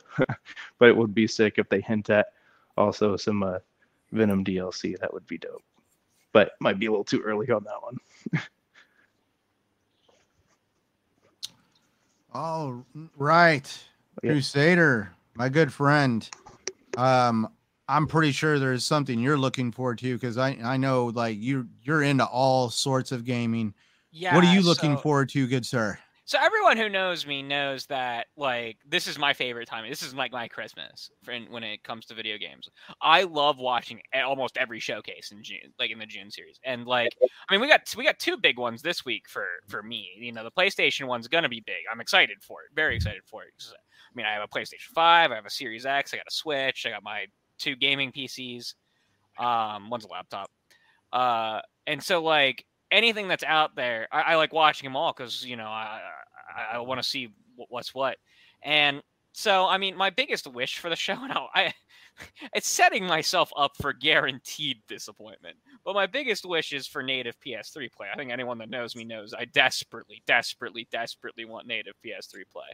Short of that, I desperately, desperately, desperately want the Ratchet and Clanks for the PS3 to be remastered in the collection. Um, setting myself up for disappointment there, but like I'm not gonna be truly disappointed. But it, you know, it will it will take the show any show from being perfect to being not perfect that PlayStation puts out. Um, I'm not a big fan of the um Insomniac uh hero games. I mean, they're fun. I, I love playing Spider-Man, but like to me, it always feels it feels bad that like historically one of my absolute favorite developers is now just kind of a Marvel game, like like a an outsourced studio from Disney making Marvel content. Um, I love Ratchet and Clanks so so much. Um, I get that the the uh, the Spider Mans and Wolverine will probably have far more mass appeal as video games, but still, like it, it does it does hurt. Um, I'm interested to see if uh, the Star Wars: The Old Republic game is mentioned in the slightest. Um, it's a game that I wish I was excited about, but like can't be after all of the development how it has seemingly been in, um, and whatnot. Uh, I love RPGs. I love Star Wars. I really, really wish that that game was not in the situation it was in. I'm interested to see if Sony's even still actually connected to it after it was essentially canned at Aspyr and moved to Saber Interactive. Um, other than that, I'm really, really hoping that there's something big sci-fi oriented because there's a. It, not that I dislike fantasy stuff. I love like Lord of the Rings. I love fantasy stuff, but like I've felt the a sheer lack of sci- like science fiction in in gaming in recent years. Starfield is a, a lucky like I'm really happy that it's coming, but like it's like one thing in a pool of swinging swords and casting spells. I really, really hope that you know maybe Sony surprises me with something sci-fi related. There was a rumor that Sony Santa Monica's next game under Cory Barlog was going to be uh, a sci-fi title. So that would be really, really hype if like a sci-fi t- if if they announced something sci-fi oriented. Um, other than that, I don't really know what to expect. Um, I, would like to mention the uh, the other showcase this week that I'm very excited for, being the uh, Warhammer one, Warhammer Skulls, the Warhammer video game showcase, because we should. It's listed as a title that's going to be there. Space Marine Two, baby. Um, I can't wait to see Space Marine Two. Anyone else here hyped for Space Marine? I'm hyped for Space Marine. Yeah, I, I gotta still definitely. fire up my 360 and play it. yeah, I, am gonna as soon as the, as soon as I actually see trailer for the confirming that like a date or something for the second one, I will be booting up my 360 and also playing my copy of uh of, of Space Marine one. Um, I really am sad that that hasn't been ported to uh like it was it was updated on PC, but it was never like ported to the Xbox One or PS4, which is really disappointing. Um, also, have you guys seen Boltgun? Because that's coming out next week. No, it's the it's the Warhammer, but it's like more like a. It looks like a classic Doom game, but it's it's you play as a Warhammer Space Marine. I think I've heard of it. It comes out in, in on the twenty third. Um, hmm. It's supposed to be shown at the showcase as well, like uh, a, a, little bit. I think they're gonna do like a highlight reel of it, but it looks sick. So like next week is really exciting for me because it kicks off that whole just the the basically the summer of video game announcements. So, you know, it's usually real thick in June, and then there's a little bit in in July, and then we got a we got like PAX West and stuff in in August. Um, so like I'm super super duper stoked for uh the showcase season to begin. Um, unfortunately, PlayStation and Xbox aren't going to hold a candle to the best showcase of the summer, which is going to be, uh, as it always is, Devolver Digitals. And that's not because of the games that are shown, but it is because it is always the freaking funniest thing to watch. Last year, they made N- fun of NFTs for 30 minutes straight. um, but yeah, no, I'm really, really excited for showcase season to start. So if I could kind of just give um a little bit of like my whole thing on like so I am looking forward to the showcase. Yes, I love the all the breadth of gaming, but at the same time I I also have my personal opinion that I just feel like at least I feel like PlayStation has just been a little bit too hyped for me over the years and they with the amount of hype that PlayStation gets, in my opinion, their games have never been. I don't know why they've never. It's very few that I literally feel like that it's the best damn thing since sliced bread. Like when I played God of War 2019, great game, mm-hmm. yes. Mm-hmm. Was I ready to name my kid Atreus? No. So, um, that's where at least if I could just put it out there. So I am looking forward to obviously Spider Man uh, the Wolf- Wolverine game. There is a lot of stuff that I'm looking forward to. Um, but the one thing that also just the l- underlying issue that I feel like a lot of people are going to ignore, and this is an issue that eventually bit Microsoft Xbox in the ass. I think we're going to see a large, heavy emphasis on any uh, on any first party studio created games being tent pole franchises. Uncharted, God of War, Marvel games, basically things that are meant to sell 20 million units as and that's going to be the breadth of what you get out of the first party studio single player games that they're going to create. And I do feel that yes, there is going to be some games as a service stuff coming out. We all know that Hermen Hulst came out and said that they were working on around 10 games as a service games and that there's going to be a large hyperbolic focus in Sony on games as a service because a they really had their cage rattled when they found out that Call of Duty could be bought out from them and also they know that their competitor Xbox is literally the home of the pre at the end of the day a premium first party studio multiplayer experience and I say first party studio because that like that's the whole point. Is that is like PlayStation needs to create a multiplayer experience that hits with the fans from a first party studio. And so there is going to be a huge em- emphasis on that. I just feel that during this showcase, I'm hoping I'm wrong, we're going to see a lot of the single player experiences that are going to be either A, exclusive, B, timed exclusive. Either way, we know it's going to be, you know, Sony is, uh, PlayStation is king. Look at what they've done. I just feel a lot of those, the, a lot of that, that content is going to be provided by third party companies. And that uh, it sounds great and everything now, but we all saw what happened with Forspoken. A an exclusive title that was provided by a company, a third party company, and it didn't hit with with fans. Like look hmm. at what happened with Xbox with Scalebound. There is a fundamental danger to relying too heavily on a third part on a third party direction of allowing third party companies to deliver experiences that like I mean look at Pixelopus. I actually got kind of was like really they closed that studio? That's kind of messed up because that like that was some of the unique stuff that really gave uh, like I mean everybody loves their tentpole franchises, but tentpole franchises can get really manila after a while um, I mean, like, look at look at look at the narrative that follows Xbox. Oh, it's Xbox, Gears, Forza, Halo, Gears, Forza, Halo.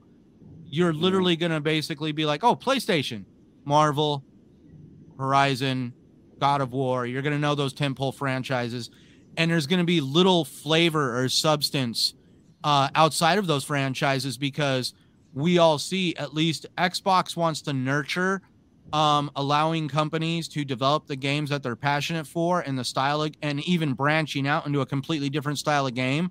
Uh, Phil Spencer highlighted that in his interview over mm. on kind of funny kind of funny games on how he was never going to shoehorn a developer into creating a game they're not passionate about or ever locking them down saying no this is what you're good at and this is what you're going to do for the rest of your existence um, and we just definitely, I just say that I really feel that there's going to be a major focus from Sony on uh, stuff that just hits in the in the film and entertainment industry, and I really feel that there's going to be like like Invader said, you know, Insomniac Games has been shoehorned into being a a support studio for Disney to create Marvel video games.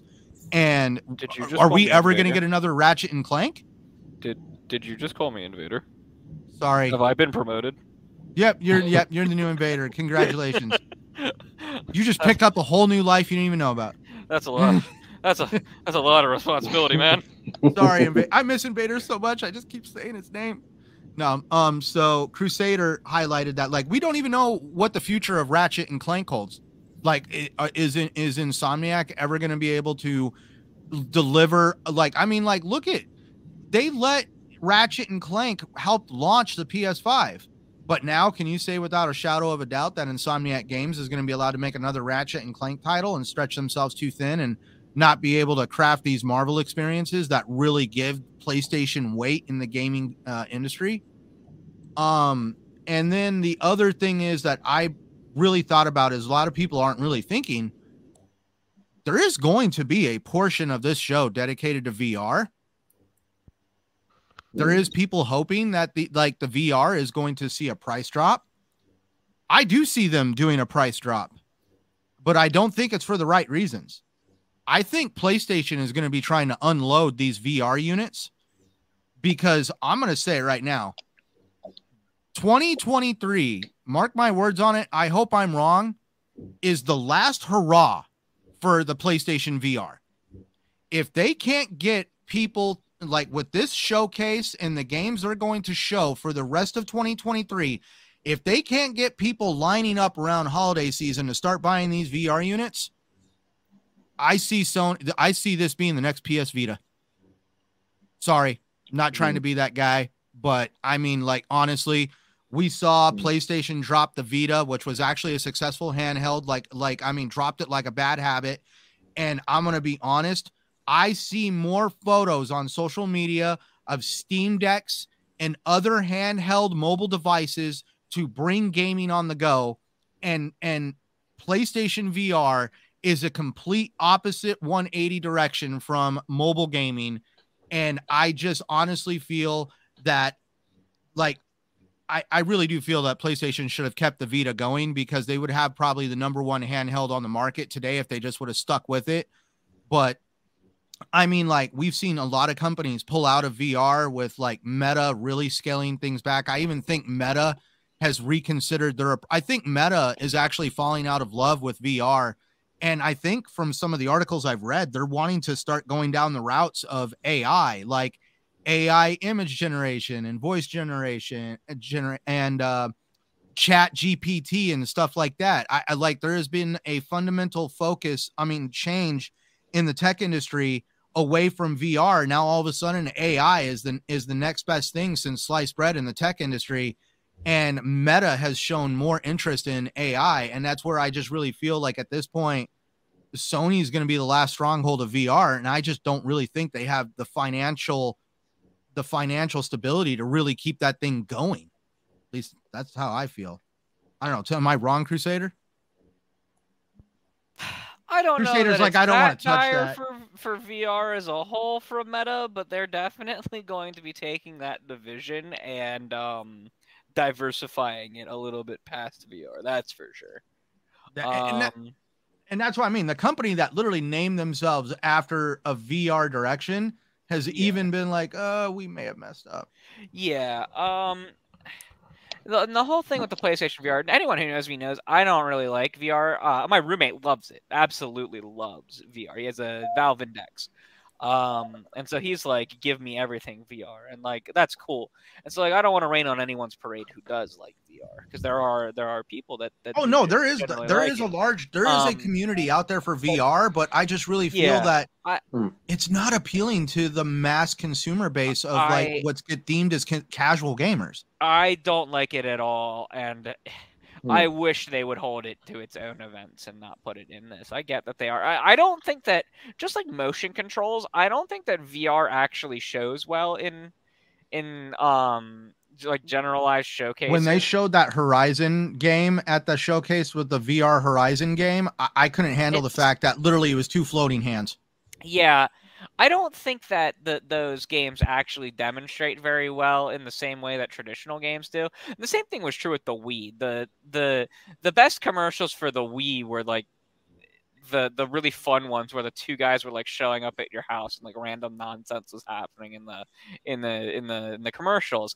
I don't think that the that the the traditional uh, two minute trailer with like music playing and gameplay going actually works for VR titles. Um, and like I'm not like that's one thing I'm generally just not excited to see at, at the at this showcase. Um, I I do think it is very telling that in the first investors call that covered the launch of the PSVR 2, it was not mentioned a single time in the report. I read the whole thing just to make sure my control find actually wasn't you actually out. control finded it? Yeah, because I, I had well, someone had said it wasn't in there, and I didn't want to report that. Oh, Sony skipped it. No, it legit just straight up wasn't in the thirty-page document. Um, and that was actually like shocking to me that they did not report on that thing at all in the in the report, like in the report that covered its launch window. Um, it was even more shocking that this week we had an interview with Famitsu. I think is how you say it uh, with Yeah. Fa- between Famitsu and Jim Ryan, and they asked Jim Ryan if the uh, PSVR two was a success, and he's like, "Well, I think it's a little too early. It's only been a few months to call it a success." Meanwhile, anytime anything else at the uh, the in the company, you know, if, if they if they deem it's a success within like a day because it sold like a you know a, a boatload of copies, it's instantly told. Like the PlayStation, they like within like a month and a half, they're like, "Yep, PlayStation's profitable. You know, we're selling it at a profit, complete success." Um, We're putting a sign out in the front yard at Yeah, Sony, like, so, yeah, we did it. so like it, it, in a normal company saying that something's unknown if it's a success is like it's normal because like most companies don't immediately report on the whether or not everything's a success but it's a standard at, at PlayStation to to say whether something was to either say something was a success or to just not talk about it. Uh, that's just how how they how they they are, and it was shocking to hear Jim Ryan just go, "Yeah, it's too early to say whether it's a success or not." When like at this point, anything else would be declared massive, right? So uh, I'm I'm thinking it's not looking too good for the uh, for the, for the PSVR two at this time, and I think that it's not even just the thing's own fault in itself. Um, I do think that the the economic situation the world finds itself in it's different country to country but generally speaking we are in a bit of a economic decline in a lot of places. And i think that that impacts it just as much as um, the fact that the market is just tiny. Although the market for vr is like 20 times the size of the market of clouds take with that what you will. Um, it, and it's just you know i, I never it, it was wild to me the decisions that they made with this VR, like not having backwards compatibility, so it didn't have a catalog to start with. I'd have considered, you know, I'm not a VR person, but the, the both the price being as high as it was for something that I, you know, that's basically an add-on for my PlayStation 5, and the fact that it doesn't come with like a a pre-built library that I could pick up a bunch of cool titles for cheap and then get one or two new ones. The fact that like it is only the one or two new ones and like if I wanted anything more that they're all going to cost me a, a pretty penny for the most part because they're, they're mo- almost all new titles.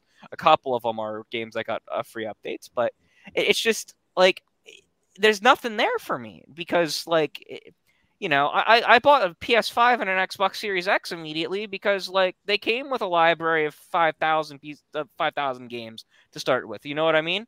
They are at their core upgraded PS uh, a PS4 Pro and an Xbox One X. Like they they just are. The the fact that the PSVR two is not an upgraded PSVR one is, I think, something that is severely to its detriment. Um, and I, I think you're not you're not wrong. And that was a problem the Vita had. The Vita not being an upgraded PSP was a problem for the Vita.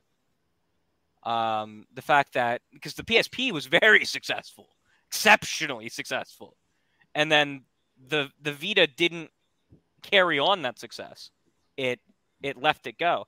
Nintendo has always kind of carried on the success of the last thing. The first time that they've done it in a long time that they haven't is the Switch the Switch was a dangerous move for them. The only reason they did it was because of the failure of the uh, the complete and utter failure of the the Wii U. Um, but like you look at the the 3DS, well, the 3DS was an upgraded DS at its core and it played all DS games. And when the DS first came out, well, the DS was an upgraded Game Boy Advance because it played all the Game Boy Advance games. You know, and, and they, they that's where Nintendo took something they were really good. That's where Nintendo took something they were really good at they weren't good at making a home console that completely like redirected the fan base Yeah. into being like ravenous about the brand but they noticed that there was a huge ravenous fan base for mobile gaming Yup, like they made they they they have made the standard of handheld console, the standard since Exactly. the Game Boy launched. PlayStation that- did pretty good with the PSP. You know, Well, they cut they- into that market pretty freaking good. But and it was kind of like when they had launched the original PlayStation. The original PlayStation, it was always like Sega or And Nintendo. Nintendo. Yep. A- a- And, then all of a sudden, PlayStation comes in, and everybody's like, "Oh my god, something new!" Yep. The PSP came out. Oh my god, something new. The PS Vita again. Well, there's shown like for whatever reason, Sony has this just blind hatred to backwards compatibility. Just behooves me and is unfathomable. But for whatever reason, you're right. Yeah, that's what really killed the Vita was the Yeah. fact that once again they were just like, "Oh, we don't want backwards compatibility." Why? Well, now now they all kind of have to have it because if you if you abandon people's digital libraries in the digital era, people Oh going to be God. pissed. Yes. Um, because I I'll be straight up if either Xbox or PlayStation decides to take a numbskull route and the next systems don't have a backwards compatibility with something, I'm gonna be pissed. I'm gonna be livid. I don't think Xbox is gonna take that route because they're dependent on having like literally every last piece of software being potentially available for Game Pass players. That that, that is a fact. Um, I don't think PlayStation or Xbox is ever gonna do that. PlayStation, you know, they could drop the PS4 when they move to the PS6, and that would frustrate the living shit out of me. Um, but like you know, like I'm just I'm not excited. You're not wrong. I am not excited to see PSVR titles at the at the PlayStation showcase.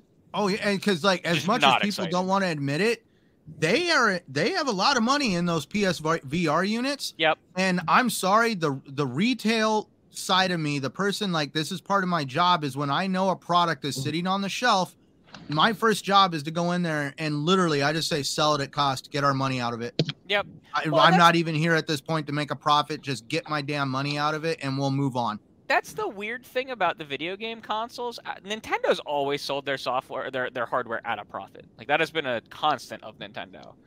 Um, PlayStation only started doing that halfway through the PlayStation 4 generation. Microsoft only ever does it with late SKUs of the the hardware. Like in the last couple years of the generation, those consoles are sold at a profit. But they they they they getting themselves ready just to sell the next set of hardware at a, like a quite quite significant loss. I think it's like a twenty percent loss for Microsoft. Um, because I mean, Microsoft's just like we'll make it all back ten times over on the software, right? That that's the goal. Whereas PlayStation, I, I was the, the PS5 was PlayStation's fastest console to ever become profitable in hardware alone, and they did that in like the first six months, which is it, it is wild to think that they are really trying to push that hard into being profitable on the, the hardware itself rather than using the hardware as a venue to be profitable on the software. Um, I really think that they they may have goofed up real bad and uh, tried to do that with the uh, PSVR headset. They also yeah, it- it's they it's also raised real the price of the incredible PS5. technology inside that VR headset. Um, it- like real incredible technology inside the PSVR two headset. Um, but I, I, I do think that they they have overpriced themselves for something that does need that is targeting because it is only for the console audience. It is therefore targeting people who actually want consoles and not the PC audience. Your your your price has to take that into account. that's one of the things I really feel like they screwed up on too. Is why the hell is that thing not PC compatible? I completely agree with that. I think it should absolutely be a Windows mixed reality headset in addition to having like prime compatibility, like supreme compatibility with the with the PS5. Um but I, I'm also a big like cross compatibility guy. I mean, and they they did it with their controllers, right? Like the the DualSense controller and the DualSense features have a full driver set for that you can get on PC, and some games even use the DualSense features on PC. It is shocking to me that when they when they're selling the the hardware itself at a profit that they are not trying to maximize the audience they're selling that hardware to right it's, it's just all kinds of weird and baffling to me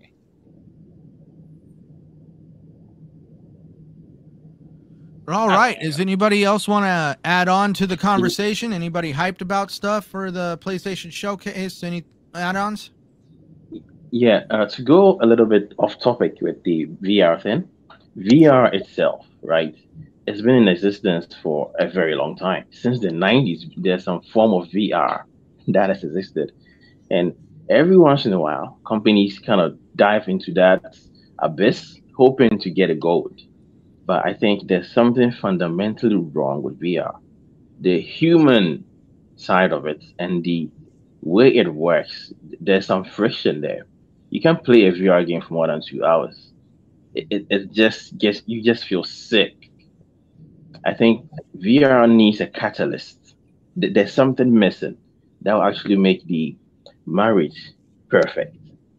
And I think Star companies holodeck. like yeah, people like Meta have sunk billions into VR without realizing this mistake.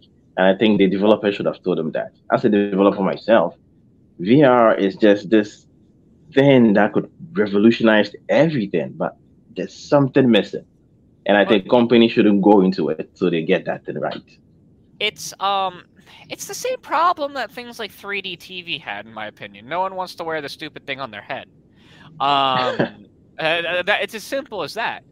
Um, I, I- do think that there is kind of a not, not a mass appeal to having to, in order to play the game, put on uh, th- that that headset because it takes you out of everything else. Because like when you had to wear the three, I've, I've had this conversation with some people at my work who are not who are gamers, but they are very much more casual than I am. Um, you know, they're like when he, he was like 3D TVs were cool until you realized you had to put the glasses on. And it kind of took you out of like uh, having Hmm. conversations with the people around you because you could no longer see them clearly. And It, it was it, it was weird. Uh, I think the same thing's true because games a lot of the time are a social thing. Even when you're playing single player, you might be in an Xbox like party talking to someone, or y'all might be sitting on the couch and passing the controllers around like in a college setting. But when you're when you're in VR, it's you can't really just pass the VR headset, right? Like it takes time to get it, people set back up where I can pass a controller and it works. My wife sits next to me while I play exactly. certain games. Exactly, right? And, and so when you have the headset on, it creates a barrier between you and the other people that are around you, which is fine if you are a person who lives by themselves and games by themselves. But you got kids, you got a wife, you you're in a college dorm. It, it creates a separation, and I, I I do think that that is a fundamental problem that VR really has to get past, and I don't know how it does it. Um, because again, like I said, a lot of people don't want to wear a stupid thing on their head. I, you know, I, I- think one of the solutions is that VR itself will never take off, but AR will. So like AR glasses. So like people who just wear glasses on the normal, you know, they got the like the AR stuff. It's just I, I don't see, I don't see a future where VR truly just explodes because i- it's too expensive and it takes you out of out of it. And not everyone wants to be out of it. They just want to play games, you know?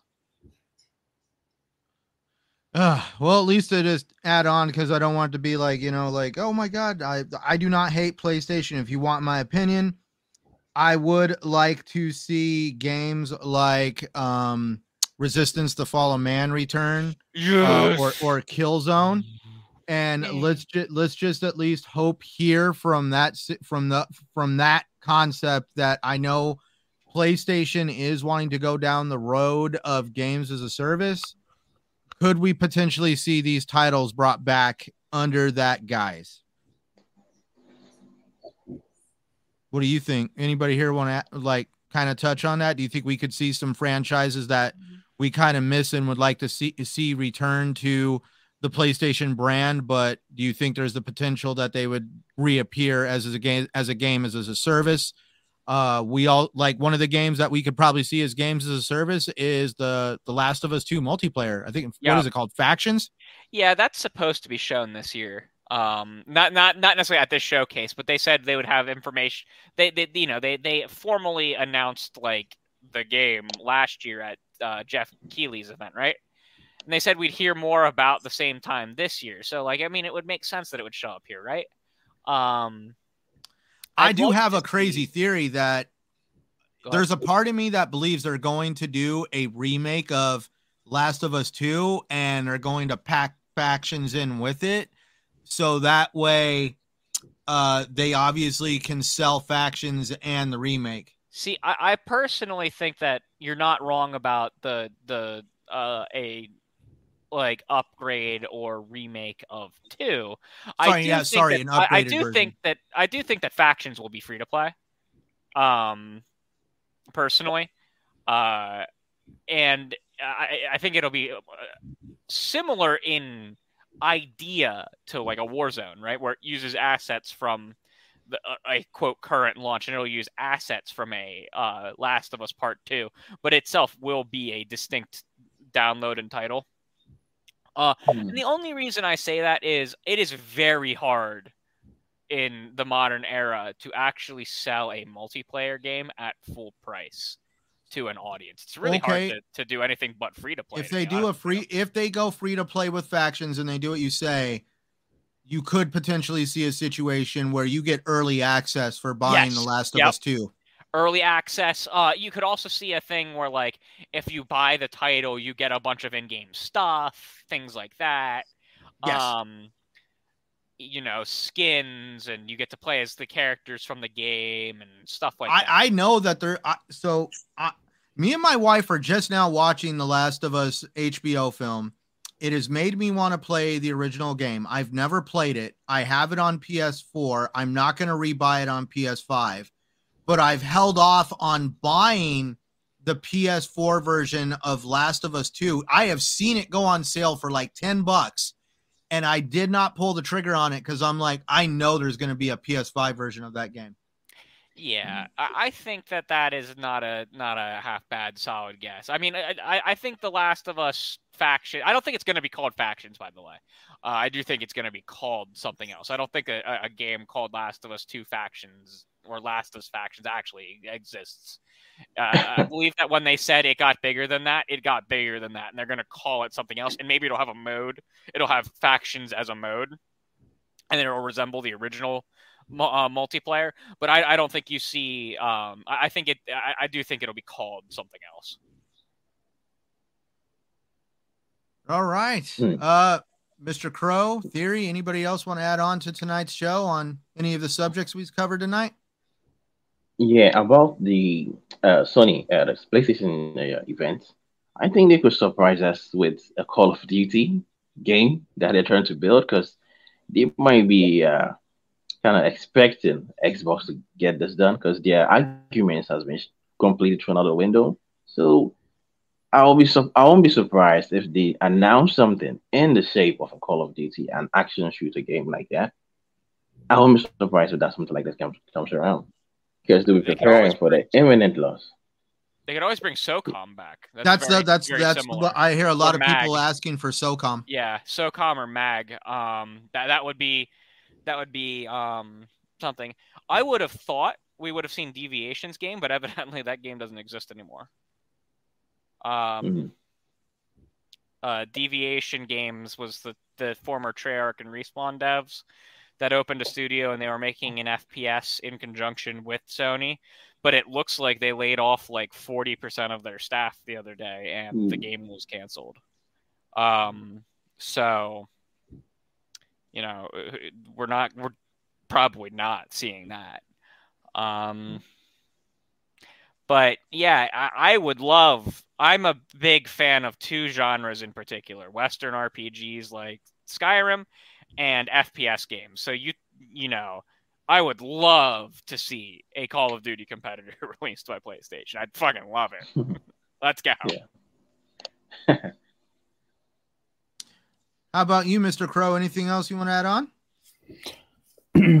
well, with the the whole ABK deal, if it does get approved, I I think Sony, like for the showcase, I think what they'll do is they'll drop a bunch of teasers and they won't say anything about any games. But I think that's this is going to force them to uh, either revive old shooter franchises or try to come up with new ones. So, like the typical Sony showcases is they normally show a game or a little teaser, and it's you know five six years away. Then they'll show a teaser next year, and then they won't show anything. Something like they did with The Last of Us Two whenever they first announced it. But I'm I'm really looking forward to seeing what they what they do. Surprises. Uh, I don't care about VR, but you know, got to sit through it. I know it's it's kind of funny, man. Like whenever we talk about an Xbox showcase or even a, a Geoff Keighley event, nobody wants to just like, oh my God, I don't want to watch a bunch of streamers trying to get me hyped for a game. And then, like, you know, I think that one, like, one of them literally in the middle of the stream decided to like go take a bathroom break or something. and, and like, I'm sorry, but the VR segment of PlayStation events, I know there's people out there that like them but at the same time that that is our bane of like gaming events from PlayStation just like Xbox and Geoff Keighley stuff is just like there's always those moments of like does this really have to be here? And the yep. PlayStation VR stuff is that moment for the PlayStation showcases. Exactly. All right let's uh, close this thing out. Want to thank everybody for being here tonight. As always, please, everybody, please like, subscribe, all that good stuff that YouTube likes to see if you haven't already. Um, and we will start with our guest tonight. Let's start off with Mr. Crow. thank you for being here, good sir. Where can people find you at? Oh, it was awesome coming back. Uh, I appreciate the invite. Uh, you guys can find me at Twitter at the True DH or on Twitch, uh, twitch.tv slash the X, the True Crow X. All right. Uh, thank you again for being here. Um, how about you, Mr. Theory? Where can we all find you at?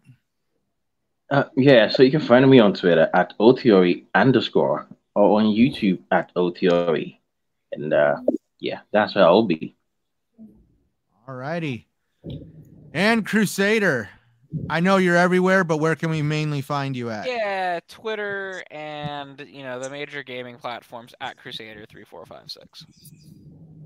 All right. And as always, you can find the TXR regulars that are normally here. Uh, Invader, General MLD, Eric Shockley. You can find them all on Twitter as well. You can also locate me at Centurion1307 on YouTube, Twitter, and of course, Xbox Live. You can also find the TXR podcast on other services like Beat, uh, BitChute and Rumble. And I want to thank everybody for being here tonight. It was an awesome show. And you can always find us here every Sunday night on the same time, uh, 9 p.m. Eastern.